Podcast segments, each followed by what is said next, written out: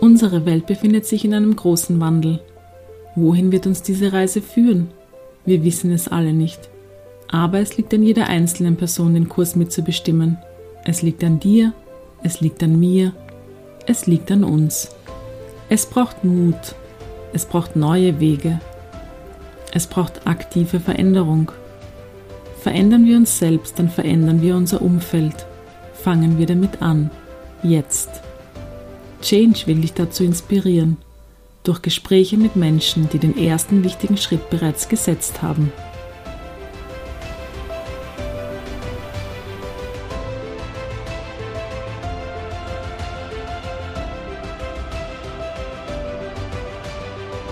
Herzlich willkommen zum heutigen Podcast.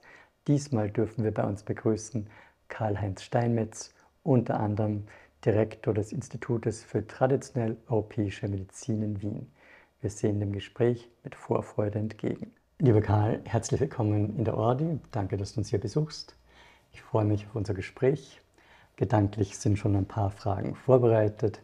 Ich würde gern relativ gemütlich anfangen oder, oder ja, schauen wir mal, ob es kann in Wahrheit schon direkt in die Materie reingehen.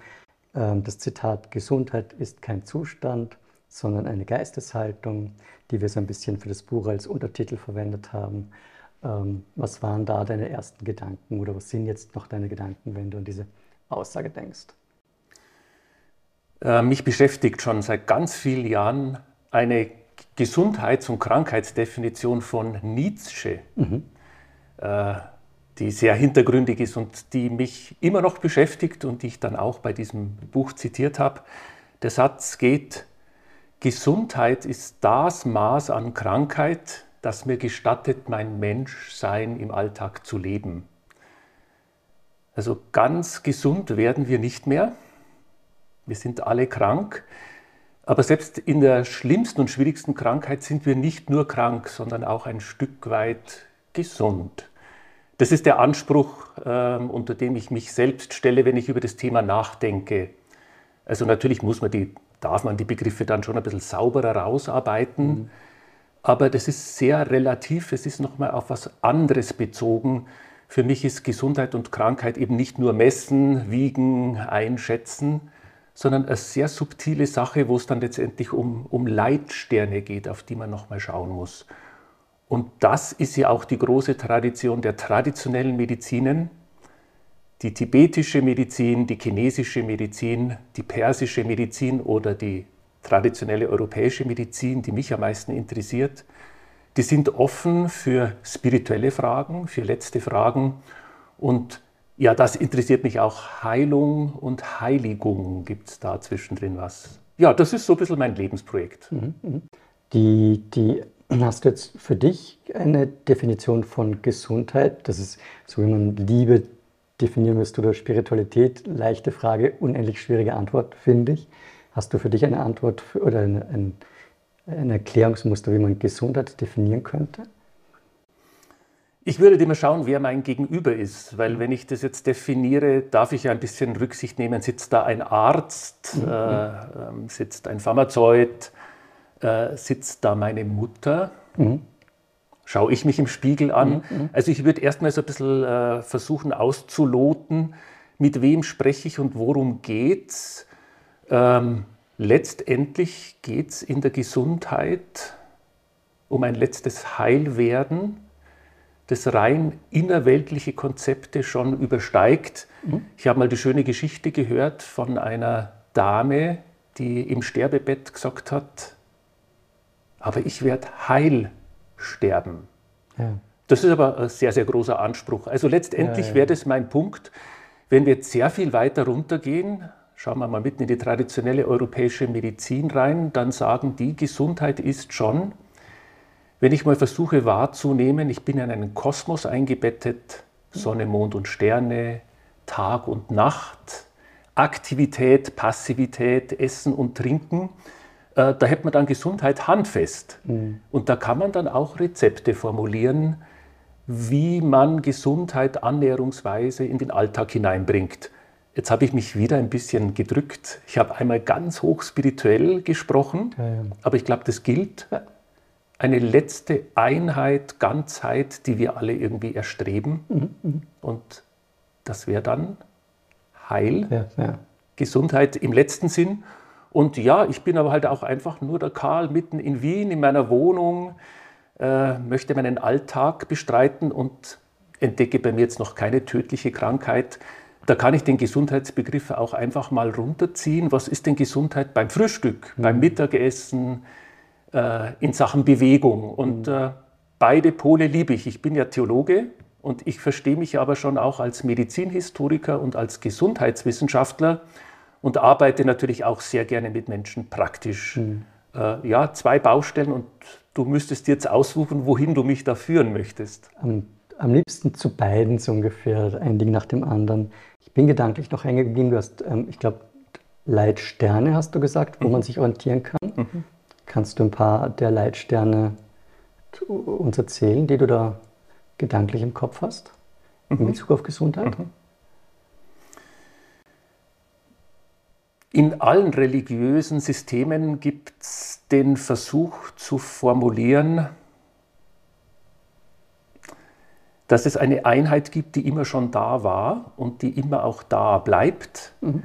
Und trotzdem ist irgendeine Art von Bruch passiert. Im Christentum wird es ganz klassischerweise mit der Sündenfallgeschichte erzählt.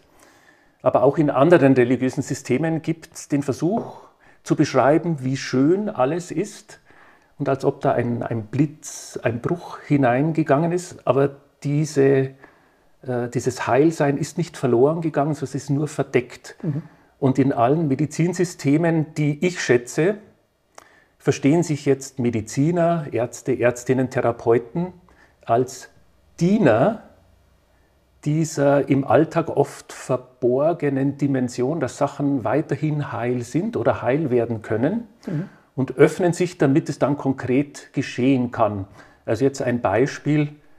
Ich würde von einem guten Masseur, der jetzt TM-Techniken anwendet, gewisse Reflexpunkte oder der Schöpfgläser setzt, hoffen, erwarten, dass der am Morgen sich irgendwie spirituell noch ein bisschen mhm. öffnet und demütig therapiert ich bin immer ein bisschen suspekt, wenn irgendein Arzt oder ein Therapeut kommt und sagt, ich mache jetzt Gesundheit. Mhm. Das ist meines Erachtens eine, eine falsche Haltung. Und je nach religiösen System kann man dann diesen Leitsternen natürlich auch Namen geben.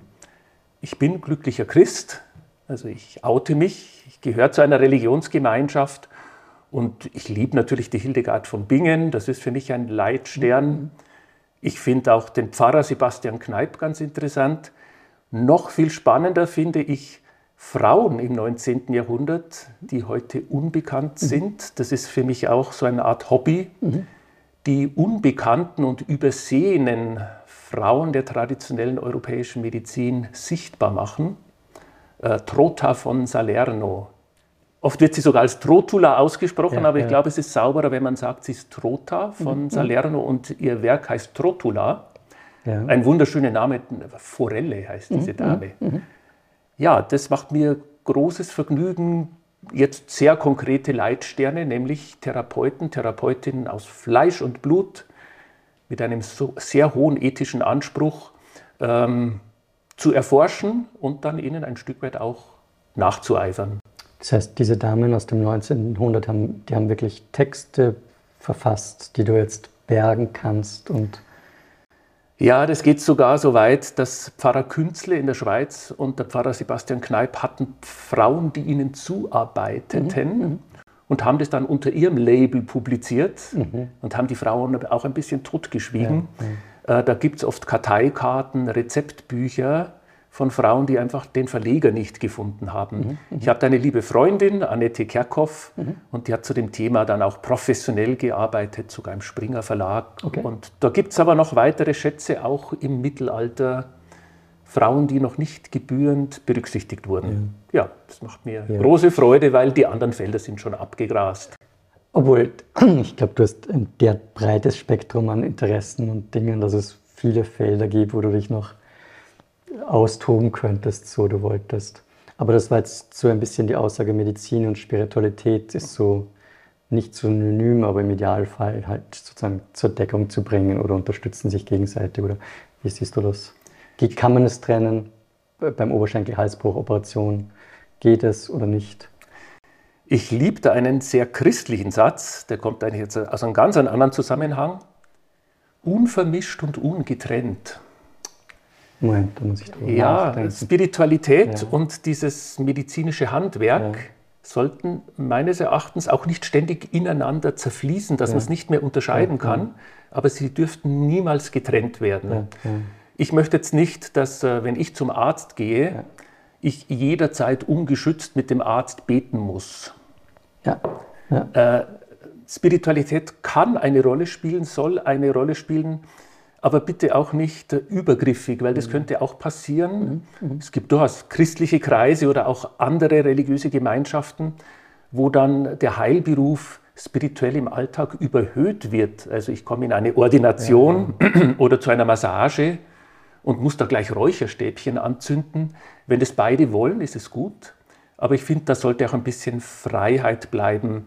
Ich bin doch auch ein Sohn der Aufklärung und bin froh, dass da Spiritualität ist und da Medizin, durchaus auch handwerklich und wir immer wieder neu ausloten können, wie das zueinander passt. Weil es gibt halt auch ja, spirituelle Übergriffigkeit. Gerade auch so im alternativmedizinischen Bereich ja, ja. gibt es Konzepte, wo ich dann einfach noch mal ein paar Fragezeichen setzen Ja, würde. Die, diese Über, Übergriffe kommen zurzeit, finde ich, immer mehr irgendwie in, an die Decke, auch in Mhm. den verschiedenen Kulturen und Religionen. Also es ist die Zeit jetzt, wo, wo die Dinge einfach sich Ja. manifester machen irgendwie. Ähm, gehen wir, Riesenthemensprung, ich würde ein bisschen gerne in deine so spannende Lebensgeschichte da durchgehen. Ein paar Punkte habe ich herausgefunden, weil ich ja, also ich habe zehn Jahre auch in Bayern gelebt und mein Onkel hat in Ebersberg gelebt. Du bist sozusagen ein halber Bayer und ein halber Wiener, wenn das stimmt. Und hattest irgendwie einen Opa, mit dem du Blumen bestimmen gegangen wurdest. Und du hast nicht nur die deutschen, Latein, die deutschen Namen gehört, sondern auch die lateinischen. Also der hat dich scheinbar ein bisschen geprägt. Und dann hast du aber eine Tischlerlehre am Anfang gemacht. Hast du die fertig gemacht? Ich weiß das Ja, nicht. ja. Du bist ausgebildeter Tischler. Ja. Siehst du, hands-on, wirklich. Ich könnte jetzt meinen Tisch. der, oh, der, Ich habe den Hobel nicht dabei. also du hast eine Tischlerlehre gemacht und dann noch am zweiten Bildungsweg die Matur. Wirklich? Okay, Hut ab. Ja, ich war als Jugendlicher ein bisschen orientierungslos, das gebe ich ehrlich zu. Ich bin in vielen ein Spätzünder. Und äh, ja, so am Land, wo ich da aufgewachsen bin, also das ist schon großstadtnah vor den Toren Münchens, aber doch auch bäuerlich geprägt. Und äh, ja, meine Mutter und so das Umfeld war ganz resolut. Die haben gesagt, also Bank ist schön. Mhm. Ich mir gedacht, na, bei Bank muss nicht sein. Oder Handwerk. Und dann, das hat mich angesprochen. Und ich habe eine Tischlerlehre gemacht, also in Bayern heißt es Schreiner, Ja, ja. Und habe aber schon irgendwie nach zwei Monaten gemerkt, das ist wirklich schön, aber das wird nicht mein Lebensthema sein. Äh, ich habe mir dann vorgestellt, das ist jetzt auch gut, das durchzuziehen, weil es ja auch Freude gemacht hat. Ja, ja. Ich habe dann noch ein bisschen als Geselle gearbeitet, aber habe dann doch irgendwie mich an meinen Großvater äh, erinnert, der mir tatsächlich die Heilpflanzen als kleiner Bub, als Knirps schon vorgestellt hat, auch Schwammerl, also Pilze, Obst, halt alles, was es da gab. Und mein Opa hat mir sehr viele Geschichten erzählt und ich habe innerlich gespürt, dass ich mein Thema noch nicht gefunden habe. Und dann habe ich mir gedacht, naja, was ist das spannendste Thema überhaupt? Gott und die Welt. Also wenn schon, denn Ja, schon, jetzt ja. nicht irgendwie nur Finanzwirtschaft Ja, oder Soziologie, das ist alles toll. Und ich habe mich dann eben entschieden, Theologie zu studieren, habe dann auch gleich Philosophie mit dazu genommen und mittelalterliche Geschichte. Das waren dann so meine drei Fächer, wo ich mich ganz breit aufgestellt habe, nachdem ich relativ zügig die Matura am zweiten Bildungsweg nachgemacht habe. Und Und, und das Studium hast du dir teilweise finanziert durch Arbeit als Pfleger? Genau. Mit MS-Patienten habe ich irgendwie. Die kamen erst später dazu. Zuerst war ich einfach in einer Einrichtung für Jugendliche mit schwerst Mehrfachbehinderungen. Das muss man schon sagen. Also es war jetzt nicht nur Down-Syndrom, Ja. also Trisomie 21, sondern schon wirklich Jugendliche, die auch ganz massive Hilfestellung brauchten. Und das hat mir einfach Freude gemacht. Ich musste, ich durfte mir mein Studium relativ selbst finanzieren und habe das als sehr schön erlebt, dass das dann eben eine sinnvolle Tätigkeit war. Also ich meine, Kellnern ist auch ganz nett, aber das war irgendwie anspruchsvoller und schöner und habe da eben auch sehr viel gelernt.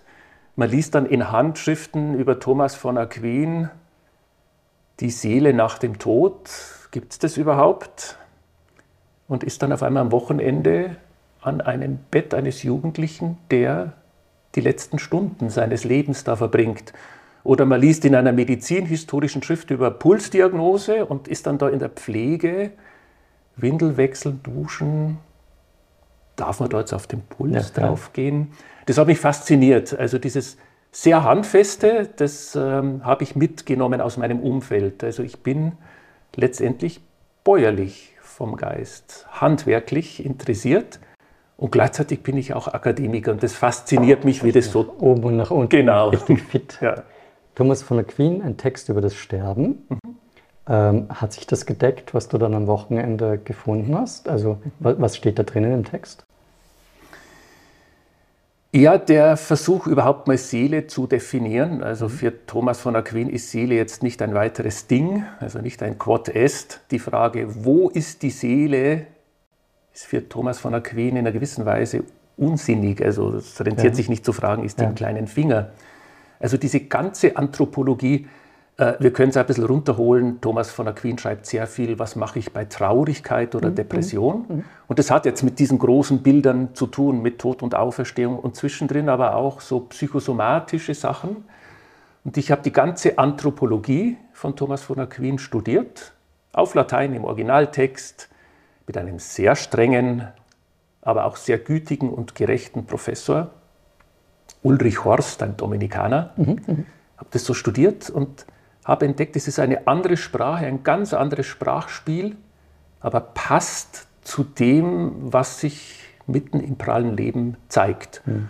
Und das habe ich dann auch als Berufung verstanden. Mhm. Mir macht es nach wie vor am meisten Freude, hochakademische Texte, lateinische Handschriften und ja, so ganz normale Lebensbedarfe. Wir beide in der Küche mhm. oder ja, eine Person, die zum Beispiel Lymphstauungen hat, schon in vier Ordinationen gewesen ist. Mehrere Ärzte haben da schon herumgedoktert. Gibt es da nicht noch eine vergessene Perspektive? Das sind die Sachen, die mich ja, faszinieren. Ja, ja. Und dann hast du studiert an verschiedenen Stellen, mhm. ich habe in München und Oxford und in Australien schon, warst schon. du, also du bist auch noch Neuseeland. Neuseeland. Ja. Also du bist durch die Lande gereist, ja. so ein bisschen. Mhm. Und dann hast du dich in Wien habilitiert, mhm. was jetzt auch nicht nur ein Waldspaziergang ist. Das ist ja richtig. Es gibt einen tibetischen Ausdruck, der heißt Zöndu. Können wir übersetzen mit freudvolle Anstrengung, aber sozusagen, also das braucht schon eine gewisse, hm. einen Fokus einfach. Ja. In Spiritualitätsforschung, mhm. also da bist du dann sehr bewusst in diese Richtung gegangen. Das hast du schon am Anfang geplant gehabt mhm. und hast du einen Platz gesucht, wo das geht, oder? Deswegen bist du nach Wien gekommen. Ja, und durfte mich dann auseinandersetzen damit, dass die Habilitation viel Freude gemacht hat, mhm. aber dann doch da ein gewisser Karrierebruch eingetreten ist. Also ich habe mich durchaus auf eine Professur vorbereitet mhm. und das hat auch zweimal so ausgeschaut, als mhm. ob jetzt die Ampel auf grün springen konnte und auf einmal war diese akademische Ampel irgendwie auf rot. Mhm. Mhm. Ich brauchte einen Plan B, mhm. also ich war dann habilitiert und bin es nach wie vor und das macht mir auch Freude. Ich bin schon im Themengebiet geblieben, aber ich bin kein Universitätsprofessor, ich bin Privatdozent. Ja, ja. Und habe dann wieder ganz neu gehört, wo geht es jetzt lang? Und ich habe vorher schon immer entdeckt, so einen Satz, der mich umgetrieben hat. Das Problem an der heutigen Spiritualität ist, dass sie so spirituell ist. Ja. Das hat voll eingeschlagen. Und ich habe in meinen mittelalterlichen Handschriften immer entdeckt, wie leibzentriert im Mittelalter die Spiritualität war. Ja. Ich habe dann für mich die Klostermedizin nochmal neu entdeckt.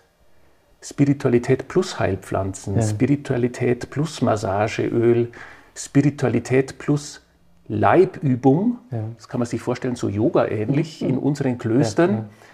Und gleichzeitig ist mir das erste Kurhaus begegnet, mhm. nämlich das erste Zentrum für traditionelle europäische Medizin in Bad Kreuzen. Und der Geschäftsführer hat zu mir gesagt, Karl, wir bräuchten eine TEM-Massage, eine Massage aus dem Bereich der traditionellen europäischen Medizin, aber das gibt es leider nicht. Mhm. Dann habe ich gesagt, das kann nicht sein, habe ich erst gestern in der mittelalterlichen Handschrift gelesen. Und dann hat er gesagt, ja, dann sollten wir zusammen ein Projekt starten. Und ich habe dann eben begonnen mit so einer spirituellen Headline, Überschrift, mhm. aber dann doch sehr praktische, leibzentrierte Themen, nämlich Massagegriffe, Schröpfgläser, solche Sachen für Kurhäuser aufzubereiten. Ich selbst übe diese Sachen nur als, Laien, äh, als mhm. Laie aus. Ich bin kein Arzt, ich bin auch Medizinhistoriker, ich verstehe mich mittlerweile auch als Gesundheitswissenschaftler, aber ich habe keine staatlich zertifizierte, wirklich knallharte äh, therapeutische oder medizinische Profession und habe begonnen, mit Ärzten, mit Masseuren zusammen dieses Wissen ins Heute zu übersetzen. Und ja, aus einem Projekt sind dann fünf, sechs, sieben geworden. Und irgendwann haben Freunde, Freundinnen zu mir gesagt, Karl, jetzt hast du ja ein Institut für traditionelle europäische Medizin. Und da hat es mich dann gerissen und dann habe ich gesagt, das kann nicht sein, ich bin kein Mediziner, ich darf doch gar kein Institut für traditionelle europäische Medizin gründen. Und dann haben mir aber Ärzte, auch wirklich anerkannte Professoren gesagt, doch Karl, das passt. Klar, du bist kein Arzt, das wissen wir auch. Aber wir brauchen auch jemand, der diese Übersetzungsarbeit für uns Ärzte Unbedingt. leistet. Oder jetzt Masseure, die haben gesagt, ja Karl, das sieht man, du hast jetzt nicht 30 Jahre lang Massagepraxis, aber du machst das doch ganz anständig. Bitte mach weiter. Wir bilden Teams. Und jetzt in diesen Teams habe ich meine Rolle gefunden. Ich sehe mich als Inspirator. Im Privaten massiere ich, pulse ich, aber natürlich nicht als irgendwie öffentliche Dienstleistung. Und ja, ich hätte es mir nie träumen lassen. Ich glaube, mein Großvater, der lächelt von woanders ja, genau. zu und sagt, hat sich doch rentiert, dass ich dem Bub damals auch gleich die lateinischen Begriffe irgendwie mit auf den Weg gegeben habe. Also da war dann Artemisia und Calendula und Camomilla und äh, ja, ja. Ich habe das halt einfach irgendwie nachgeplappert, aber konnte mir die Begriffe merken. Ja, und jetzt habe ich auf einmal ein eigenes Institut für traditionelle europäische Medizin. Aber das ist nicht mein Institut, sondern unser Institut. Ich habe einen Kompagnon, eine Assistentin und viele Ärzte, Ärztinnen, Therapeuten, die sich mit uns vernetzen und da mitarbeiten und alles das können, was ich nicht kann. Und also in der traditionellen chinesischen Medizin, was ja ein Kunstbegriff ist, aber mhm. ähm, hat man irgendwie mal definiert, dass es da acht Künste gäbe, die man theoretisch lernen kann. Akupunktur und Ernährung, ich bringe es gar nicht zusammen jetzt, und Phytotherapie und Astrologie und Kampfkünste und Meditation und Kalligraphie und Mediz Musik. Jetzt glaube ich, bin bei neun, aber es gibt auf jeden Fall verschiedene Künste, die man lernen mhm. kann. Mhm was eigentlich eh fein ist, weil wenn man dann von außen sich der chinesischen Medizin nähert und beispielsweise bei der Diätetik ein Interesse hat, dann kann man da anfangen oder wenn man also es gibt verschiedene Einflugschneusen ungefähr, um sich dem zu nähern. Ich nehme an, in der TM würde das jetzt ähnlich sein. Da gibt es auch mhm. viele Bereiche. Äh, wo, wo sind gerade deine Interessen mhm. im Bereich der TM? Ja, man würde sagen, es gibt so einen fünffältigen Fächer, den man mhm. aufmachen kann. Und das ist natürlich Nummer eins die Diätetik, mhm. also irgendwas mit gesunder Genussküche. Ja. Nummer zwei dann die Phytotherapie mhm. oder überhaupt Medikamente, also mhm. natürlich auch tierische Substanzen wie Honig oder Schmalz. Also ja. jegliche Art von Medikamenten. Da frage ich danach. Genau. Gerne. Genau. dann Nummer drei würde man sagen, die Kunst der Hand. Mhm. Also die kleine Mann, Chirurgie, ja, alles mit Massage, Schröpfen, überall, wo man halt die eigenen Hände mit oder ohne Werkzeug am Leib mhm. einsetzt. Nummer vier wäre irgendwas mit heilsamer Bewegung. Mhm. Im Mittelalter eher nicht Fitnessstudio und Muckibude, sondern eher mhm. Bogenschießen mhm. Oder eben so Yoga-ähnliche mhm. Bewegungen. Und dann hätte man Nummer fünf gesagt, ja, wir könnten modern das so ausdrücken, Psychohygiene, Stresskompetenz, Schlafkompetenz bis hin zur Spiritualität. Mhm, Also das wären diese fünf Fächer. Ja, ja. Und äh, ich tue mich wirklich schwer, mich zu entscheiden. Das hüpft immer hin und her. Ja. Momentan ist es wieder die Diätetik, weil okay. ich mit einem lieben Freund ein TM-Kochbuch schreibe. Es dauert noch ein Jahr. Ja, ja. ja, ansonsten das mit der Kunst der Hand, das fasziniert mich schon ja, am meisten, obwohl ich kein Masseur bin.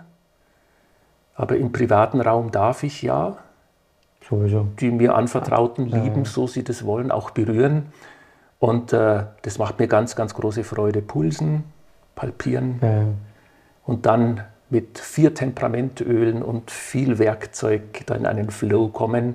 Und das würde ich noch gerne besser entdecken, um das, was ich da erlebe und dann auch in den Handschriften finde, Masseuren, Masseurinnen, die ihr Handwerk gelernt haben, zur Verfügung zu stellen, damit mhm. sie es dann ja, ja. im öffentlichen Raum ausüben können. Spiritualität bleibt diese Yoga-ähnlichen Gebärden, das ist meine tägliche Praxis. Also momentan Kochen, Hand, Bauch. Ja.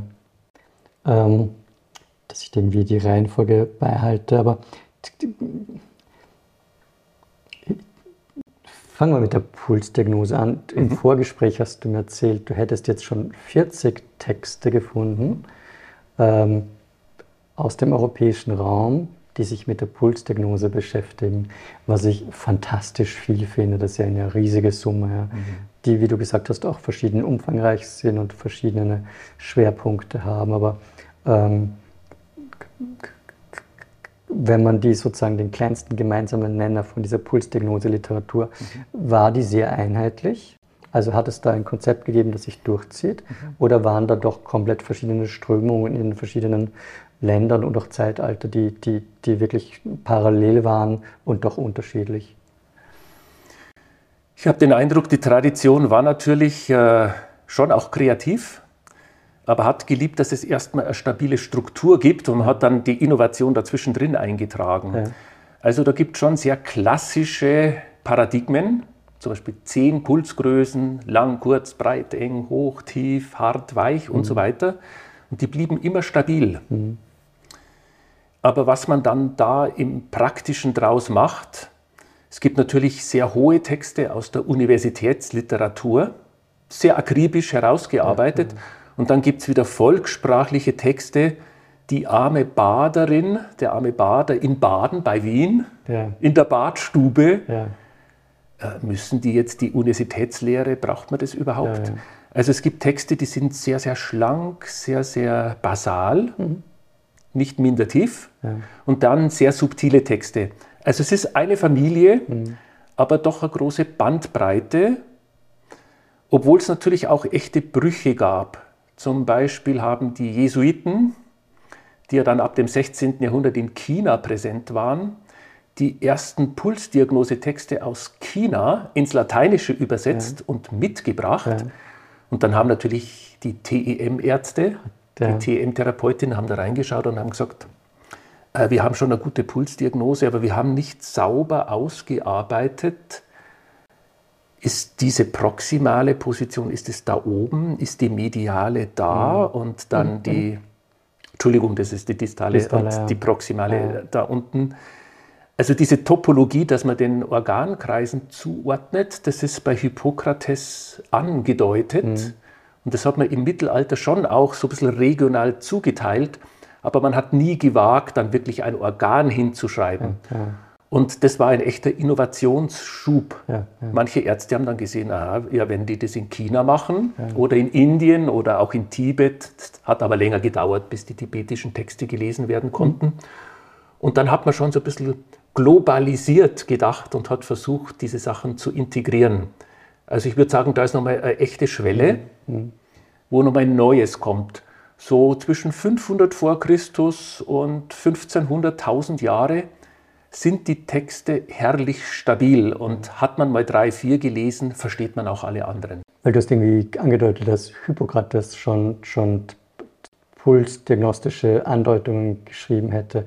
Das ist ja früher, als die Chinesen das verschriftlicht hätten. Also das wollen jetzt die chinesischen Mediziner nicht hören, aber im Huang Di Ching, 500 vor Christus, keine Pulsdiagnose, nichts. Ich hoffe, ich täusche mich nicht, aber nichts. Also später entwickelt, mhm. also dann relativ schnell mal, aber nicht so früher. Obwohl man sagen muss, das ist im Corpus Hippocraticum okay. und äh, man hat damals äh, Autorschaft eher so als Teamwork gedacht. Klar. Also das Corpus Hippocraticum ist ja, ja nicht von Hippokrates. Das ist wie beim Huang Ching, der auch für ihn geschrieben wurde genau. und gewidmet. Ja. Klar.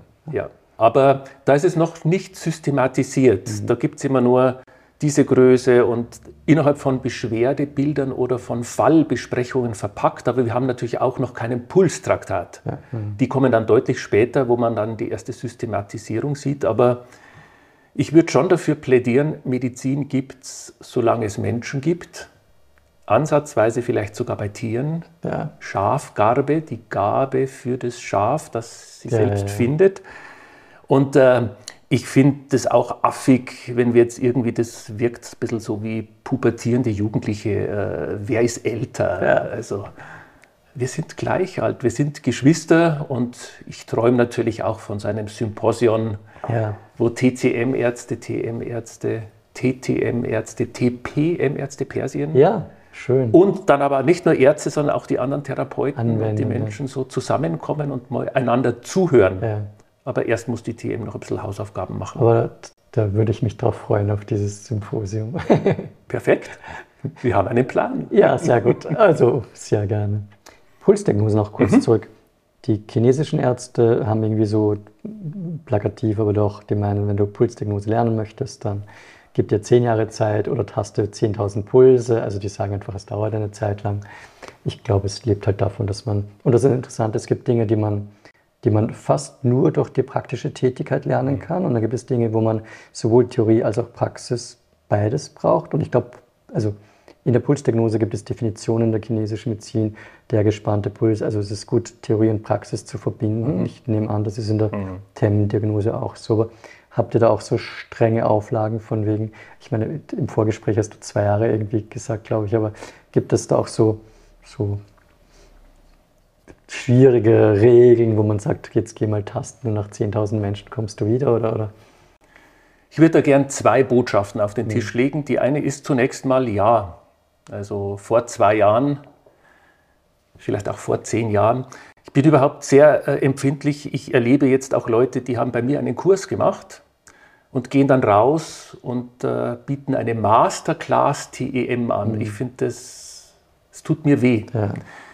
Wer ist im Heilungsgeschäft je ein Meister mhm. oder eine Meisterin? Äh, ich, ich, mag lieber, ich mag es geschwisterlich. Das, wir sind einander Brüder und, und Schwestern.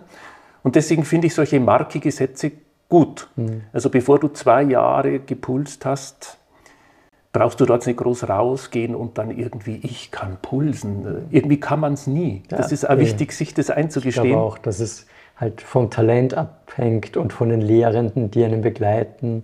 Gleichzeitig gibt es für mich auch eine Art von Übermystifizierung, also mhm. Pulsdiagnose, die geheimnisvolle Kunst, nur für die ganz Eingeweihten.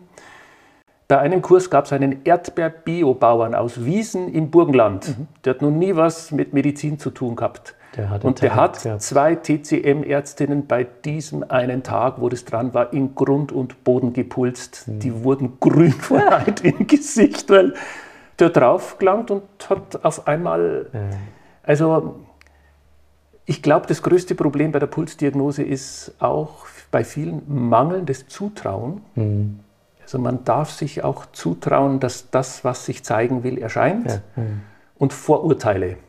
Vorurteile. Ja. ja, Pulsdiagnose wird dann gut, wenn ich ganz hörend und lauschend bin und es gibt auch Pulse, die in der Literatur nicht beschrieben sind. Das war mein Pulserweckungserlebnis. Ja. Ich habe eine Person getroffen, die ich nicht pulsen wollte und sie hat mich so gebeten ja. und ich habe das Gefühl gehabt, vielleicht soll ich doch. Mhm. Und ich habe sie gepulst und ich höre mich selbst zu meiner Überraschung zu ihr sagen, gell, Liebeskummer. Ja. Und ist noch, Es gibt keinen. Liebeskummerpuls. Ja, und da habe ich, hab ich kapiert, was ist Pulsdiagnose? Ja, ja. Wir Menschen. Gänsehaut, du sagst, das war also ja. mitten, also das war ein Punkt. Ja. Das ist nicht mal groß, wow. das ist gar nicht so geheimnisvoll. Wir Menschen sind nicht fähig, das, was uns wirklich umtreibt, ins Wort zu bringen. Und deswegen hat man in diesen traditionellen Medizinsystemen die Pulsdiagnose gefunden, weil wir dort ohne Worte ja. rein über den Körper kommunizieren ja, können. Das kann man ganz runter, das muss gar nicht mystisch sein, ist es in einer gewissen Weise und ich finde, Pulsdiagnose ist wahrscheinlich die spirituellste Diagnoseform, deswegen mag ich sie so, aber ähm, es ist einfach ein sehr schöner Kommunikationskanal, weil mein Arzt, mein Hausarzt, der möchte mit mir immer quatschen. Ja, ja und klar. Ja, und der möchte mich gar nicht mehr behandeln. Ja, ja. Und also ich sage dann, magst du mich nicht behandeln? Aber und die, die, ich, ich, kann das nachvollziehen. Also mh, hm, erstens wollte ich noch laut denken, dass ich glaube, jemand, der gut Pulsdiagnose machen kann, sollte sich im Idealfall gut entspannen können. Mhm. Und jemand, der sich gut entspannen kann, kann sich halt auch gut konzentrieren. Also das ist dieses, mhm. dieses entspannte mhm. Fokussieren. Ja. Mhm. Und sonst ist es natürlich ein komplettes Andocken am Zustand des Gegenübers. Ja. ja also, und wenn du jetzt einen, also ich kenne es halt aus dem tibetischen Umkreis, wenn du da einen Yogi hast oder eine Yogini, die mhm. 30 Jahre gute, pra gute Praxis gemacht hat und du nimmst dort den Puls, dann ist das ja wie eine komplette Segensübertragung. Also da kriegst du als der, der, der den Puls tastet. Also das geht dann in die Richtung. Es kommt, mhm. Weil eigentlich in der chinesischen, in der chinesischen nicht so wie in der tibetischen, gibt es auch die Regel, dass du, das hat einmal ein, ein tibetischer Arzt gesagt, different organs, different mantras. Also sozusagen, die sprechen dann jedes Mal ein Gebet, passend für das Organ. Also das mhm. kann auch in die Richtung gehen. Mhm. Aber es kann auch einfach neutral und leer sein, mhm. damit dann so Dinge wie Liebeskummer, schöne Geschichte war. Ja. Schöne Geschichte. Also da habe ich kapiert, ja. was Pulsdiagnose ist. Ja. Äh, das heißt nicht, dass man sich jetzt von dem Studium äh, dispensiert und von dem ich würde gerne mal auch ich kenne ja deine, deine Bücher und mhm. bin, bin fasziniert. Ich weiß auch dadurch, dass ich keine therapeutische Praxis habe, äh, werde ich in der Pulsdiagnose auch nicht so wachsen können wie viele andere. Aber mir macht es einfach Freude, ja, jetzt Ärzte wieder einzuladen. Also ich bin zum Beispiel auch bei der GAMED, mhm. bei der Wiener Internationalen Akademie für Ganzheitsmedizin äh, dabei und ich stichle da manchmal und sage, äh, ihr seid doch Ärzte, das ist doch eigentlich eure Kunst. Pulst ihr noch? Und so manche Ärzte, ja, haben wir eigentlich gelernt. Schon, natürlich. Und das würde ich mir auch wünschen. Das wäre so ein Impuls für die mhm. medizinischen Universitäten. So toll die Apparate sind, gibt es nochmal ja, ja, ja, so ja. eine Botschaft aus der traditionellen Medizin. Ich glaube, ich weiß gar nicht, wie man diese also manche diskutieren ja über, ob man das komplementäre Medizin nennen soll oder alternative mhm. Medizin, mhm. integrative mhm. Medizin. Ich glaube, das ist ein Begriff, den du, den du irgendwie, ja. genau, aber sozusagen die Kombination von verschiedenen, also die Tibeter nennen es relatives Wissen und absolutes Wissen, mhm. aber das eine ist halt mehr geistig spirituell und das andere ist mehr praktisch, wobei Jetzt kommt eine, wieder eine banale Frage, wo die Antwort zu komplex ist, deswegen wage ich es trotzdem, sie zu fragen. Wenn du Spiritualität definieren müsstest, mhm. also mhm. für mich angepasst, ja. hättest du eine Definition? Mhm. In vielen Feldern im Leben entdecken wir was ganz was Eigenartiges. Wir entdecken, dass wir endlich sind. Mhm. Da stoßen wir immer wieder ja. drauf mhm durch Fremdbeobachtung, durch Eigenbeobachtung. Aber der Witz ist, ich kann mich ja nur als endlich erkennen, wenn ich unthematisch im Hintergrund die Unendlichkeit mitentdeckt habe. Also ich kann ja gar nicht merken, dass ich endlich bin, mhm. wenn da nicht schon die Unendlichkeit sich aufspannen würde. Ja. Also jetzt weiß ich, ich bin ein Wesen der Endlichkeit. Der Karl lebt in der Welt, wo denn sonst? Aber weil ich überhaupt Welt denken kann, merke ich, da gibt es irgendwie nochmal einen Hintergrund. Das wäre für mich Spiritualität als Fragezeichen. Mhm, mhm. Sehnsucht nach Unendlichkeit. Okay. Das kennt jeder. Das mhm. ist wie ja, eine Offenheit. Ja, aber das nutzt jetzt nichts, nur als Fragezeichen durchs Leben zu laufen. Also ich laufe dann in Wien rum und ja, ich suche die Unendlichkeit, ich suche die Unendlichkeit. Wenn mich dann da Freunde oder irgendwelche Passanten treffen, die sagen, jetzt ist der Karl völlig durchgedreht, das nutzt ja nichts. Mhm. Dieses ja es braucht dann ja auch einen Weg zum Gehen. Mhm. Das wäre dann für mich Spiritualität als Ausrufezeichen. Okay, sehr gut. Und das ist eben, wo immer Menschen gemeinsam die Unendlichkeit gesucht haben oder sie suchen, gibt es Erfahrungswissen. Mhm. Das werden keine Kochrezepte. Jetzt mache ich einfach eins, ja. zwei, drei und dann geht da der Vorhang auf. Aber es ist ein Orientierungswissen, das verlässlich ist und mhm. zwar über Generationen. Ja und äh, auch über Kulturkreise hinweg. Mhm. Mhm. Und ich habe nicht alle Wege ausprobiert. Ich habe sehr viel Erfahrung, also rein von den Stunden her, im Sazen, also in einer mhm. äh, buddhistischen Meditation japanischen Zuschnitts. Habe aber gemerkt, dass meine Fragen mich ein bisschen aus dem Sazen hinten wieder rausgeführt und wieder zurück ins Herz des Christentums mhm. geführt haben. Und ich habe für mich tragfähiges Orientierungswissen am stimmigsten eben im Christentum äh, gefunden mhm. und schenkt es gerne weiter in einer sehr, sehr offenen Geste. Mhm. Also man kann sagen, das ist vielleicht auch eine Art von Missionierung, weil es ja eine Sendung, eine, eine Mission ist, aber die Leute werden ihren Weg schon finden. Ich versuche einfach das, was ich halt habe, zu geben und das ist dann Spiritualität, die eben sehr alltagstauglich mhm. ist. Ähm, du hast vorher angesprochen, sich konzentrieren, gleichzeitig entspannen können. Für mich hat Spiritualität mit Meditieren zu tun, mit wie ich esse, mit meinem Bogenschießen. Ich fahre gerne Kajak. Ich gehe aber natürlich auch in die heilige Messe. Also das hat dann viele Facetten, vom Bogenschießen bis zur Eucharistie. Und Gott zwischen den Eintöpfen. Das ist ein Satz wow. von der Theresa von Avila. Ja, wirklich. Ja.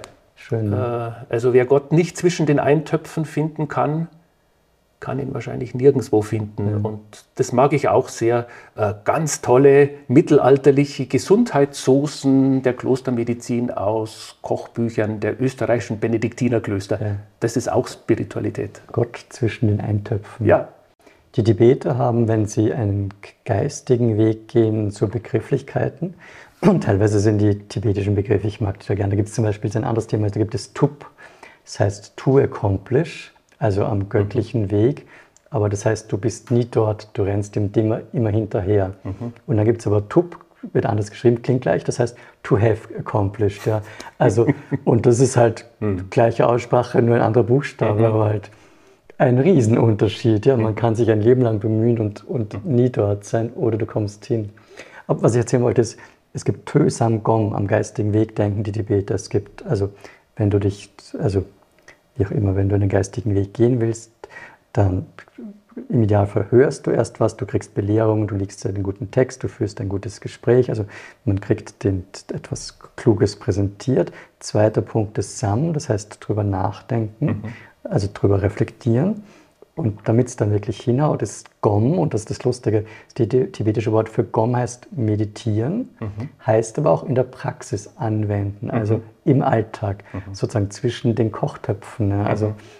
dann, und dann kannst du Bogen schießen, dann kannst du eine Massage machen, dann mhm. kannst du was auch immer machen. Ne? Also das ist die, ich mag diesen, also der Begriff ist ziemlich gut, den die Tibeter dafür haben. Mhm. Ne? Ja. So im, in der klassischen christlichen Literatur hat man das jetzt sehr kulinarisch aufgezogen. Mhm. Der meditative Weg ist wie Essen. Ja. Ja. Also Nummer eins ist die Lectio. Mhm. Mhm. Also ich pflück mir Früchte und lege die da auf und beginne die, also da Stücke abzubeißen. Mhm. Und das wäre zum Beispiel jetzt auch ein Mantra, also im Christentum mhm. wären das dann Psalmverse. Dann die Nummer zwei, die Meditatio, die ist wie Wiederkäuen. Ja. Also musst du es gut einspeicheln. Ja.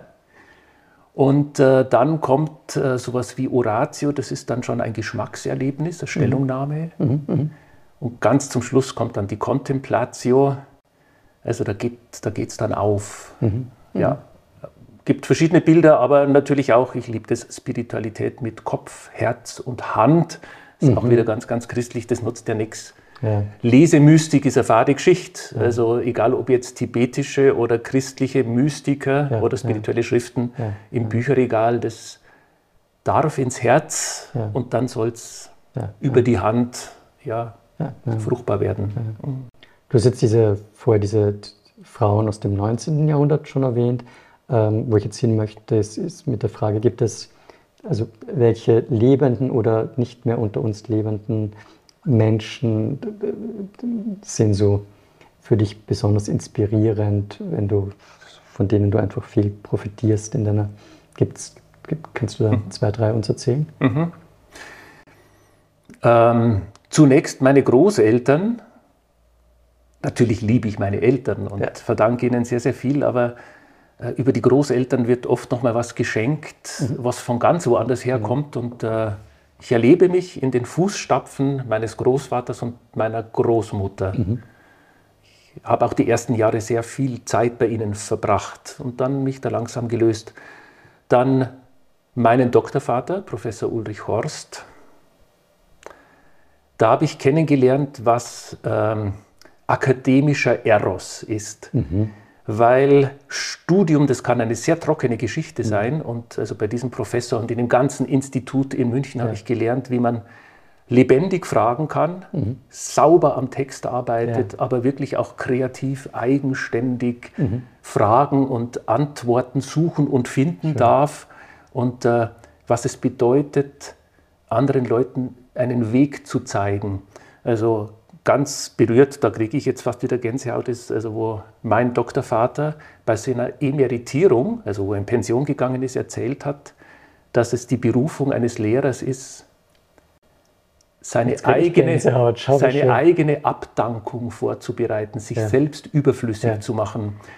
Und äh, das sehe ich heute an der Uni und in ganz vielen Bereichen kaum mehr. Da sehe ich also nur Divas und Stars herumlaufen, die nicht verstanden haben, dass das Schönste, was ein Lehrer tun kann, ist, jemand auf seinen oder ihren Weg zu setzen und in die Freiheit zu entlassen. Und das bleibt natürlich auch ein, ein Ethos äh, auf meinen Schultern. Mhm. Also ich als Lehrer frage mich immer, es gelingt nur immer ansatzweise. Dann kenne ich auch ganz unbekannte Personen. Ich kenne eine Masseurin, deren Namen ich jetzt nicht sagen mag, weil sie vielleicht auch zuhört. Ja, ja. Dann wird sie schon erkennen. Genau ja, Personen, die, die innerlich, das klingt jetzt kitschig, aber man muss es sagen, die innerlich lauter sind, die mhm. eine gewisse Art von, von Reinheit haben und wo man das dann im Massieren sieht. Ja. Im Massieren spürt Im Massieren okay. spürt. Also ja. ich werde manchmal von ihr massiert, ja. aber ich sehe auch, wenn sie andere massiert. Ich kenne Ärzte, Ärztinnen, die ja eine ganz, ganz große tiefe Verbeugung mhm. verdient haben, mhm. weil ja, sie das ganz, ganz toll machen. Ähm, das waren jetzt mal die wichtigsten. Es gibt natürlich äh, viele Menschen, äh, die segensreich wirken und das inspiriert mich wahnsinnig. Ich versuche mich mit diesen Menschen auch zu vernetzen. Ja. Schön, wenn man solche Menschen hat oder von denen man dann, also weiß es gar nicht, ob man, man wird durch sie erinnert oder an, an das eigene Potenzial, an ja. das, was da ist. Also das ist, glaube ich, so ein bisschen die, die Aufgabe eines guten Lehrenden, ist ja eh nur sozusagen. Mein Kompagnon bei mir im Institut, ja, der so ganz anders ist als ich, ja, das auch wirklich. Und das macht den Arbeitsalltag wirklich sehr, sehr schön. Also wenn man mit, ja, mit Menschen auch auf dieser Ebene mhm. kommunizieren kann.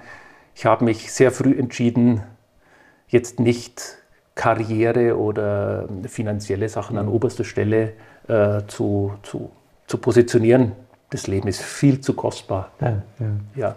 ja. Ähm, wahrscheinlich sind es mehrere Dinge, aber, aber wo bist du gerade dran? Also was interessiert dich gerade? Was möchtest du? Was sind gerade deine, jetzt gar nicht für, nächsten, für das Leben, sondern einfach jetzt die Themen, wo du gerade den Fokus hinsetzt, falls du was teilen möchtest davon? Mhm.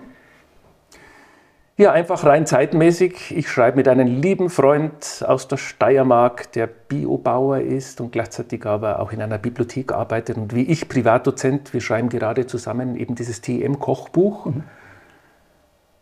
Jetzt eben nicht wieder irgendwie so ein A dabei Schnösel-Kochbuch äh, irgendwie, sondern ein Gesundheitsgenuss-Kochbuch der TEM, das heute inspiriert. Also das beschäftigt mich sehr. Dann, ich beginne in Kürze mit einer Italienerin zusammen eben dieses Pulsbuch zu schreiben. Mhm. Ich habe den Hauptteil, es ist mhm. nur ein Seitensegment. Mhm. Und ja, ein Thema, das mich sehr beschäftigt, ich habe mit einem Freund aus der Schweiz begonnen, unter dem Namen TEM Forum einen Dachverband zu initiieren. Es braucht noch Zeit und sehr viel Mühe. Mir ist es wichtig, dass äh, die Menschen, die jetzt im Bereich der TM therapeutisch, servicemäßig forschend oder eben auch als Nutznießer, also auch Patienten irgendwie zu vereinen, um einen gesamteuropäischen, übernationalen Dachverband aufzustellen. Wir haben uns vorher ein bisschen unterhalten. Ähm, es gibt ja medizinische Diskurse, wo wir uns auch mal gemeinsam äußern dürfen, wo wir unsere Stimme zu Gehör bringen können. Ich habe den Eindruck, in der TCM ist es ganz gut gelungen. Fast jeder in Österreich, in Italien, in Tschechien weiß, was Akupunktur und TCM ist. Bei Ayurveda ist es ähnlich. Das ist eine Marke, das kennt man. Manche winken ab und sagen, das taugt nichts, aber man kann sich damit auseinandersetzen. Und ich finde, die TM ist noch gar nicht richtig draußen. Mhm. Und das gehe ich gerade mit Freunden gesamteuropäisch an. Mhm. Also das ist das, wo mich momentan also das sind die, die Punkte, die mich am Laufen halten, die mich begeistern, die mich manchmal auch bedrängen, weil das gar nicht so einfach ist. Ja, ja. Pulsen, kochen und einen Dachverband gründen. Manchmal denke ich mir, ich bin verrückt, schieb's wieder weg, gehe wieder zum Kajakfahren. Ja. Eben, das wäre die nächste Frage. Wo, sind die, wo, wo pflegst du deine Ressourcen? Mhm. Kajakfahren? Ja, das hat mich, das habe ich in, in der Corona-Zeit gelernt. Okay jetzt nicht in die Berge fahren, mhm. sondern Na. direkt vor der Haustür ja, ist ja. Donau und die Donauauen. Äh, ein Kajak, das ist ein Greenland-Kajak, so wie die Inuits mhm. mhm. selbst gebaut. Aber das ist nur eine Sache. Mir ist schon wichtig eine regelmäßige meditative Praxis. Bin ich jetzt wieder ganz europäisch. Das Herzensgebet, mhm. wo man das Heilmantra schlechthin ja. singt nämlich dass das Göttliche jetzt heilend gegenwärtig ist und das singt man im Herzraum. Äh, ich könnte meinen Arbeitsalltag nicht bestehen, aber ich, ich mache das jetzt nicht instrumentalisieren, sondern das, immer wieder. das ist das die, die, die, Quelle, ja. Die Donauinsel mit den Heilpflanzen. Mhm. Ich lebe mitten in Wien, das ist sehr schön, aber auch manchmal ein bisschen sehr eng. Ich habe keinen Heilpflanzengarten es sei denn, die Donauinsel wäre das. Mhm. Und ich habe gesagt, ja, mhm. das ist jetzt mein Refugium. Ja, ja. Wenn ich da paddle oder mit dem Fahrrad fahre, dann ernte ich. Ich mache sehr viele Tinkturen für mhm. den Eigengebrauch. Äh, vor kurzem hat eine Freundin gespottet, dein Schlafzimmer ist kein Schlafzimmer, sondern eine Apotheke mit Bett. Ja. da ist was dran. Aber spricht für dich. Macht mir einfach Freude. Ich habe eine Tinkturenpresse zu Hause ja. und mazeriere die Sachen selbst. Ja. Ich, ich hydroliere und ich mache das nicht nur für andere, sondern auch für mhm. mich. Ich koche und esse sehr gerne, nicht im Sinne der Völlerei, sondern einer gesunden Genussküche. Ich mache meine Yoga-ähnlichen Übungen und Freundschaft. Ja, das, ist, das sind die, die Schätze, die Kostbarkeiten meines ja, Lebens. Ja. Heilpflanzen, mich in Bewegung erleben und an oberster Stelle Freundschaften. Ja, ja. Das ist eh jede Menge zum Glück. Ich, hab, ich erlebe das immer wieder, wenn ich, wenn ich Menschen da habe, die, die wirklich erschöpft sind. Und wenn ich die frage, was, was tun sie für sich, was tut ihnen mhm. gut? Und wenn dann nichts kommt, weißt du, kein Gebet, mhm. keine Korbübung, mhm. keine Freunde, die man besuchen kann, mhm. Wenn die sagen, ich sitze zu Hause am, Koch, am, am, am Küchentisch und, mhm. und, und fürchte mich, mhm. dann bin ich eigentlich machtlos. Also dann, da ist es dann schwierig, irgendwie diese Kurve noch, also da unterstützend tätig sein zu können. Ne? Von deinem, was war das, Schlafapotheke mit Bett in der, in der chinesischen Phytotherapie gibt es gar nicht so viele Tierprodukte. In der tibetischen hat es sehr viele gegeben, jetzt gar nicht mehr, nur mehr Mineralien. Traditionelle europäische Medizin, Tierprodukte, wahrscheinlich, ich nehme an, jede Menge. Mhm. Genau. Ähm, gib uns ein bisschen ein paar mhm. Highlights. Manche Sachen sind da eben auch nicht so gut aufgearbeitet. Ich kann mich erinnern, bei meinen Großeltern, so Geschichten, ein Fichtenzapfen, den man auseinanderschneidet und da sind Maden drin. Mhm. Dann hat mhm. man Brot, das mhm. Innere geknetet und eine Pille gemacht mit der lebendigen Made und hat die dann geschluckt. Ich habe vor kurzem eine Studie gelesen, dass es offensichtlich Maden gibt, die bei Kontakt mit Magensäure ein Antibiotikum absondern. Ja. Ich wollte nur konnotieren, also ja. Ich, das ist, war jetzt keine Empfehlung, bitte nein, nicht nein, in den aber, Wald gehen, aber, nein, aber, das war in der Generation meiner Großeltern in Bayern noch präsent. Mhm. Dann im Lungau habe ich Spuren einer Heuschreckenmedizin mhm. entdeckt. in den Apothekerbüchern, also in jeder Apotheke bis 1900 fast, also bis ich glaube 1890 vorhanden waren noch äh, äh, Ölzubereitungen mit Skorpionen und mhm. Schlangen, mhm. Schlangengift. Dann natürlich auch Apitherapie, alles was mit der Biene zu tun hat, also auch da giftige Substanzen. Äh, dann doch einiges, natürlich auch Fette von Tieren, mit denen man gearbeitet hat. Mir ist schon wichtig, wir sind heute da ein bisschen sensibler mit, mhm. mit Tierschutz. Da hat es auch eine Übergriffigkeit gegeben, wo ich dann verstehe, dass Kritiker natürlich da auch in die TCM mal genau ja. hinschauen. Also das sind wir dann schon auch der Schöpfung schuldig. Äh, ja, Honig ist jetzt ein Tierprodukt, wo kein Tier automatisch schon zu Tode kommt. Da gibt es ja ganz, ganz wunderbare Studien zur antibiotischen Wirkung bei der Wundversorgung, ja. Medihoney, ja, ja. also dann auch pharmazeutische Zubereitungen. Äh, natürlich auch das gute, einfache Butterschmalz. Wenn ich richtig informiert bin, ist es auch eine wichtige Salbengrundlage in Tibet.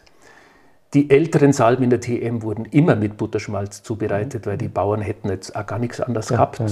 Natürlich auch Schweineschmalz, Gänseschmalz, aber das mhm. normale Butterschmalz, das war die Salbengrundlage über die Jahrhunderte und ist ein interessantes Tierprodukt. Auch da gibt es wieder schöne Studien, dass das ein Hochleistungsfett für den täglichen Gebrauch ist. Mhm. Es gibt da, glaube ich, eine Studie, wo man eine Population von dem Butterschmalz auf ein synthetisches Fett gewechselt hat und die Ärzte haben gesagt, stopp, stopp, bitte wieder traditionelle Ernährung ja, das sind sehr einfache Sachen, die alltagstauglich sind.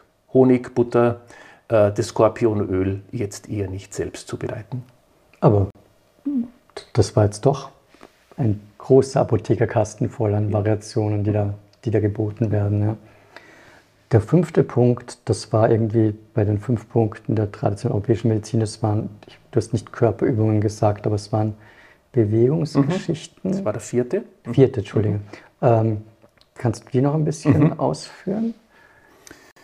Ja, ich finde es lustig, nachdem Europa das eigene Yoga, Tai Chi, Qigong verschlampt hat, mhm. so würde ich das jetzt mal sagen, die eigenen Leibübungen, haben da natürlich Jugendliche in den 60er, 70er Jahren gesagt, ja dann auf nach China oder auf mhm. nach Indien und haben als Schatz dann Qigong mhm. oder eben Yoga mitgebracht. Mhm äh, hätten wir auch gehabt. Also natürlich jetzt nicht wirklich Yoga, aber in den mittelalterlichen Kirchen hat es keine Sitzbänke gegeben. Ja.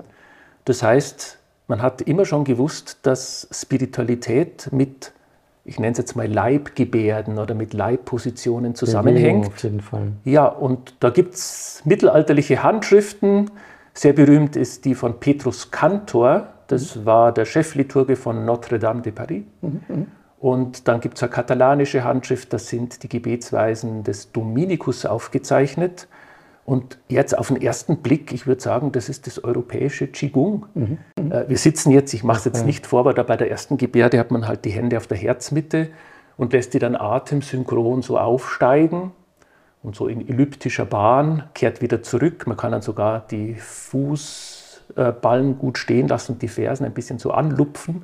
Das ist eine sehr schöne Gebärde. Mhm. Oder eben so Herzöffnungsgebärden.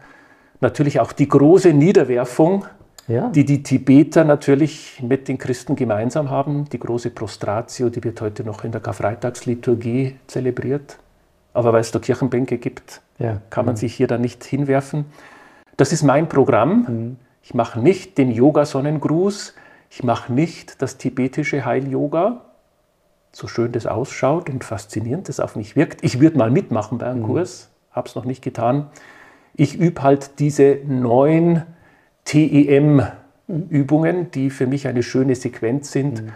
Und ich darf auch Yoga-Lehrer, Lehrerinnen und Qigong-Lehrerinnen, die jetzt schon 30 Jahre Yoga und Qigong machen, das manchmal zeigen und die sind meistens begeistert und sagen, Ah, die sind jetzt wirklich ganz europäisch und das spüren sie auch, ja. dass da was zum Klingen kommt, weil das eben heilsame Leibarbeit von vor der Haustür ist. Ja, ja. Und ich sage das eben definitiv nicht gegen Yoga oder Qigong, das steht, also die, die Qualität steht außer jeglicher Frage und außer Zweifel.